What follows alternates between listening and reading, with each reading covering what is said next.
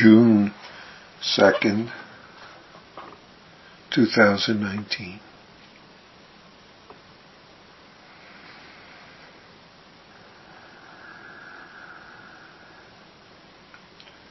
Non-attainment,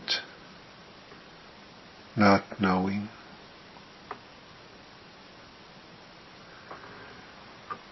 These two facets of our fundamental life are the expression of Buddha's awakening, the expression of our awakening, our awakened life that we all, that all beings are. And of what it is so difficult for us to embrace because of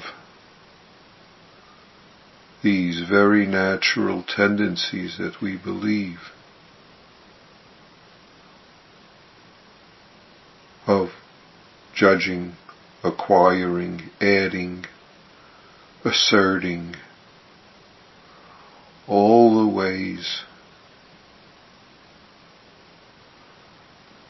that self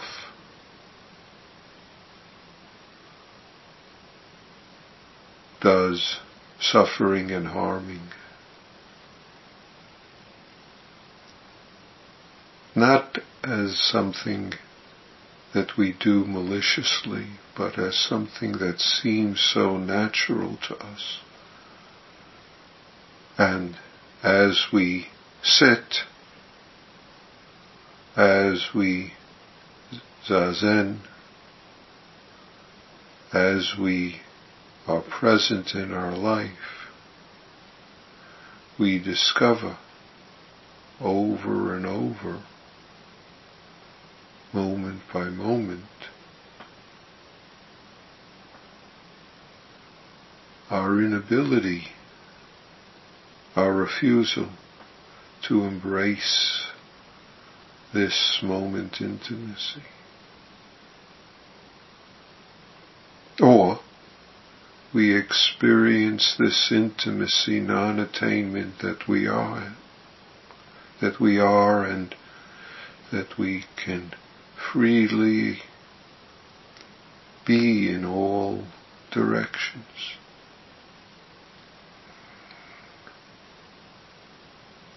And then we see what there is to do.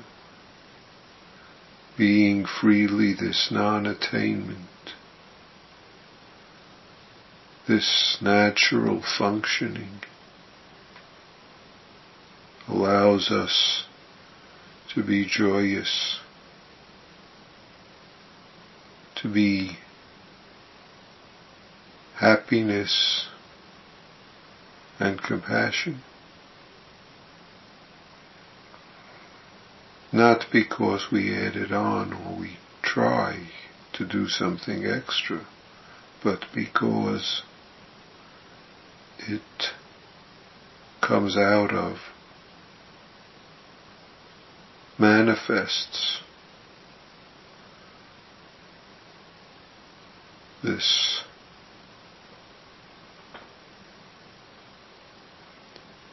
this empty sky through which the white clouds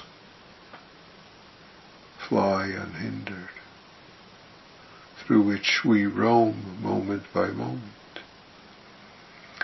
and through which we unfortunately sometimes assert self to entangle us and others.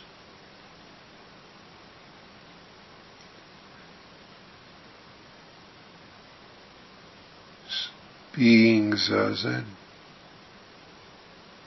zazening, we can naturally sense this, and we can naturally sense where we're entangled, whether in the edge of suffering, in the edge of harming or being harmed, in the edge of wanting to judge someone else or judge ourselves, being caught up in unhappiness.